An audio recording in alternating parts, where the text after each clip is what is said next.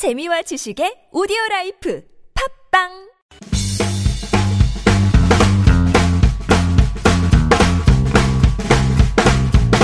빅데이터 세상 전민기 한국인사이트 연구소 팀장과 함께합니다. 어서 오십시오. 네, 반갑습니다. 전민기입니다. 예. 먼저 한 주간 가장 많이 소비되고 언급된 이슈들부터 알아볼까요? 네, 1위는 오랜만에 BTS가 차지했습니다. 두 가지 이슈가 있었는데요. 예. 그 밴플리트상 수상 소감 이후에 이제 중국 네티즌들의 공격을 받아가지고 언급이 많이 됐고요. 그다음에 이제 세비지 러브라고 피처링한 곡이 또 어, 빌보드 핫백 차트 1위 하면서 어, 1, 2위를 다 예. BTS가 차지하게 됐죠. 그러면서 이번 주 BTS가 정말 뭐 여러 가지 논란이랑 그다음에 이슈 화제 속에서 1위를 차지했습니다. 2위는 역시나 코로나, 예, 언제쯤 코로나를 지울 수 있을지 모르겠는데 49만 건이고요. 예. BTS는 191만 건이었습니다. 어, 3위는 사회적 거리두기 1단계로 완화되면서 관련 이야기가 좀 많이 언급이 됐습니다. 12만 천여 건 정도 언급이 됐고요. 그다음에 4위는 지금 이번 한 주 내내 이 가짜 사나이 관련해서 이 음, 조교들 논란이 굉장히 큽니다. 그래서 이근 대위하고 가짜 사나이 관련 언급이 6만 천 건 나왔고요.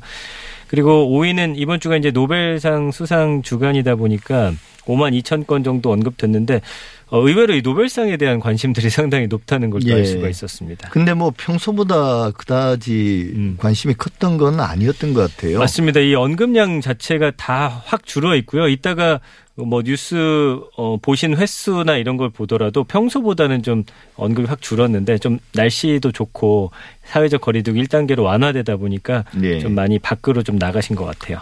예, 이번에도 뭐 수상자는 없어서 좀 아쉬움도 있었지만 네. 좀 훈훈한 그 영상이 있더라고요. 보셨는지 모르겠지만. 봤습니다. 그, 예. 예. 80대와 70대 사제지간 맞아요. 그 경제학자들 미국의 경제학자들인데 이분들이 이제 수상을 했고 전화를 안 받으니까 네. 새벽에 이제 스승이 네. 제자를 찾아가서 그 수상 소식을 전하는 네. 그죠? 재미있는 훈훈한 영상이 있었습니다. 이슈가 되고 있는 키워드를 한번 빅데이터로 한번 분석해 볼까요? 이번 주부터 사회적 거리두기가 말씀하신 것처럼 1단계로 완화됐는데 네. 거리두기 1단계에 대한 반응 어떻게 나왔습니까? 우려도 있을 텐데 나름. 네, 그렇지만 뭐 많은 분들이 좀 반기는 상황이었어요. 예. 굉장히 좀 기다렸던 것 같고요. 일단 긍부정 비율은 57.2 대 16.4로 긍정 감성어가 훨씬 많다는 걸 알 수가 있고요. 연관어는 일단 시설, 그러니까 1단계 완화되고서 여러 시설 들이 어떻게 운영되는지 예. 좀 궁금해 하셨던 것 같고 예. 그다음에 3위는 마스크, 4위가 경제, 5위가 추석인데 추석 이후에 1단계 사회적 거리두기 완화된 이후에 혹시 확진자가 좀 늘지 않을까 좀 걱정하는 분들도 계셨고요. 그다음에 경제적으로 사실은 어 2단계, 2.5단계 거치면서 어려웠던 분들이 좀 나아졌으면 하는 그런 바람의 글들로 경제 관련해서 많이 언급하셨고요. 그다음에 뭐 6위는 모임이고 그다음에 스포츠 경기 한 30% 정도는 네. 관중 입장하기 시작했죠. 거기 관중이라는 키워드도 있고요. 그다음에 뭐 안전, 학교, 클럽이라는 키워드도 있는데 참 글쎄요. 이걸 어떻게 봐야 될지 모르겠는데 주말 같은 경우는 홍대 클럽 주변에 정말 젊은 친구들 많았다는 그런 보도도 나오더라고요. 예. 어쨌든 좀 조심해 주셨으면 예, 하는 클럽이. 열기를 기다리는 뭐 젊은 세대들이 또 많다는 건데요. 네. 뭐 충분히 이해는 됩니다. 근데 이번 주에 부산의 그 요양원에서 네.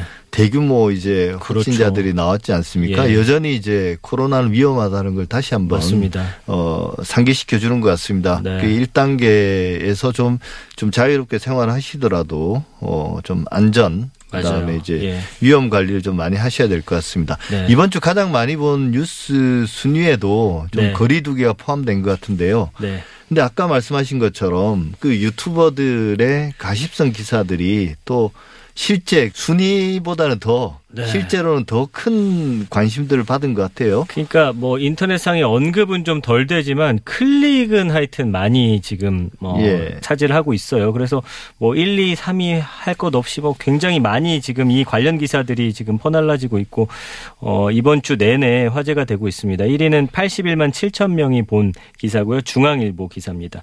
유튜버 정배우 가짜 사나이 불법 퇴폐업소 출입이라는 기사인데 지금 가짜 사나이 교관들 연신 도마 위에 오르고 있거든요. 예. 시즌 1 이근 대위에 이어서 시즌 2 교관 두 명이 뭐 퇴폐업소에 방문했다라는 의혹이 터져 나오고 뭐 아니다라고 이야기하고 뭐 여러 가지 계속 양쪽에서 나오는 그런 말들을 계속 기사화하면서 어떻게 보면 좀 쟁점을 더 붙이는 그런 상황이 되고 있거든요.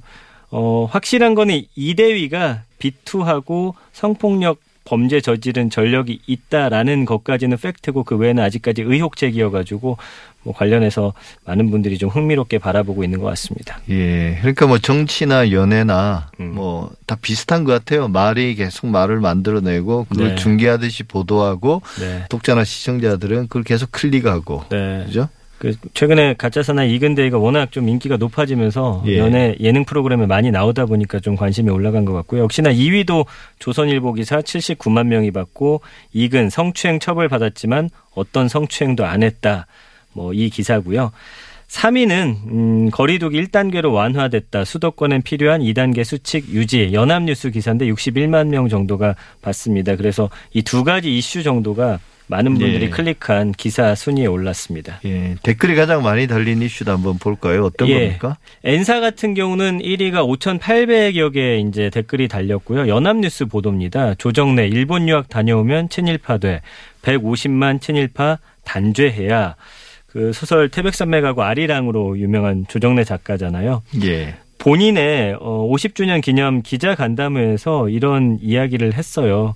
그러면서 그 경제사학회장 지낸 이영훈 이승만 학당 이사장이 자신의 소설 속 일본 경찰의 조선인 학살 장면을 왜곡과 조작이라고 비판한 데 대해서 그 말이 다 거짓말이다라고 하면서 이런 발언을 했는데 뭐 아무래도 또 유명한 작가이고 또 갑자기 이름이 뜨니까 많은 분들이 어 이게 무슨 기사지 하고 좀 찾아보시면서 댓글까지 좀 많이 단 그런 기사였습니다. 예, 뭐 일본 유학을 다녀와서 친일파가 된 분들은 있겠죠. 된 사람들은 좀 많을 거고 네. 또 일본 유학을 뭐 친일파가 되기 위해서가 아니라 뭐 선진 문물을 배워서 나라를 강력하게 만들겠다라는 네. 그런 의지로 다녀온 사람들도 있고 또 일본 가서 독립운동을 한 유학생들도 있으니까요. 근데 뭐 정확하게 조정래 작가께서 어떤 취지를 가지고 말씀하셨는지는 그 기사화된 것과는 좀 다를 거라고 네, 예, 네. 있습니다. 2위는 4,600여 개의 댓글이 달린 기사고요. 중앙일보 기사입니다. 중국 네티즌 BTS 6.25 발언 트집에 삼성 필라 현대차 BTS 지웠다. 중국 내에서 이 BTS가 국내 어떤 브랜드의 어, 모델로 많이 활동하고 있는데 예. 워낙 중국 내 또 반향이 크다 보니까 어 그곳에서 이제 광고에서 좀 내렸다라는 그런 기사인데 관련해서 사실은 중국에 대한 좀 비판 여론이 상당히 뭐 90% 이상 이 댓글을 차지하고 있습니다. 그런 비판이 또 전 세계적으로 확산되는 그렇죠. 것 같아요. 예. 외국 언론들, 뭐 미국 언론이나 영국 언론들이 이 문제를 지적하고 이게 또 이런 게 중국 네티즌의 자국 중심주의나 음. 어떤 국수주의적 성향이 이번뿐만 아니라 계속 반복돼 왔잖아요. 그랬었죠. 그리고 이제 또 중국의 어떤 관영 언론들이 그걸 은근히 부추기는 네. 것들도 있고, 예. 다음은 어떻습니까? 디사 같은 경우는 1위가 12,900여 개의 댓글이 달렸고요. 세계일보 기사입니다. 문 대통령 답장이 친필 아니라 타이핑이라고 분통 터트린 유족이라는 기사인데요. 그 문재인 대통령이 어, 서해에서 피격당한 해양수산부 공무원 그 아들에게 보낸 답신에 뭐 유족이 실망했다 이런 식의 기사가 나왔어요. 그러면서 국민의힘도 문 대통령을 맹비난했다라는 기사인데 이거는 또 정치적으로 나뉘어 가지고 여기가 또 예. 여기 경론이 벌어지는 그런 댓글 창이 되어 버렸습니다. 예, 이게 참 생각보다 이 이슈가 네. 또 너무 그 곁가지로 빠지는 것 같습니다. 그 세계일보는 또 다른 기사도 있더라고요. 네. 그러니까 고등학생 아들에게는 그래도 친필 편지가 아니라 타이핑이라도 답장을 보냈지만 음. 또 다른 친인척이 보낸 편지에는 답장이 아예 없었다. 네, 네. 그런데 좀 기자가 생각해 봐야 될 점은 대통령이 그런 친필 편지를 쓰는데 시간을 음, 보내는 걸 원치 않는 국민도 많을 것 같습니다. 그렇습니다. 대통령의 시간은 그만큼 소중한 거 아니겠습니까? 네, 네. 예. 2위는요? 12,200여 개 댓글이 달렸고요. 중앙일보입니다. 의사 부족 으름장 놓던 정부 내년 2,700명 없어도 문제 없나? 그러니까 의사 늘리지 않으면 뭐 당장이라도 큰일 날 것 같이 하더니 이제는 2,700명 배출이 안 돼도 큰 문제가 없다는 거 아니냐. 뭐 이런 식의 그 김영훈 고려대 의료원장이 말한 내용을 또 보도를 했는데요. 관련해서도 역시나 뭐 여러 예. 가지 댓글들이 상당히 많이 올라오고 있는 이게 상황입니다. 뒤집으면 똑같은 말입니다. 의사들은 의사가 부족하지 않다. 오히려 네. 많아서 문제다라고 이야기했는데. 그런 댓글이 많이 달려 예. 있어요. 근데 이 문제는 아직도 이제 해결의 기미는 안 보이는 거죠. 그렇습니다. 예. SNS에서 가장 많이 퍼나는 이슈도 한번 정리해 볼까요? 3,700여 건 정도 이제 언급된 그런 어 이게 퍼 날라진 기사인데 SBS 기사고요. 박사방 무료 회원 280여 명 신원 밝혀냈답니다. 예. 그러니까 성착취물 만들고 퍼뜨린 박사방 관련한 수사 계속 이어지고 있는데 그동안 이제 추적이 어려웠던 무료 회원 300명 가까이를 파악해서 경찰에 입건하기로 했다라는 소식이고요. 이 추후에 또 다른 기사들 보니까 여기 에 초등학교 선생님도 있다라는 그런 예. 기사도 나와서 참 충격적이었거든요.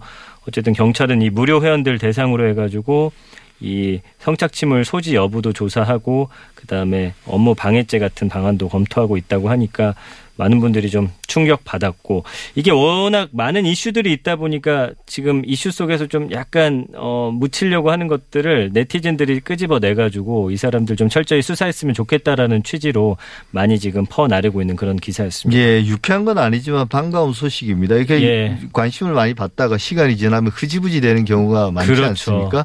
근데 이게 끝까지 추적해서 어, 범죄자들을 잡아낸다는 게 경찰들의 노고에 좀 감사드릴 일이라고 생각합니다. 그렇습니다. 예, 빅데이터 세상 전민기 팀장이었습니다. 수고 많으셨습니다. 고맙습니다.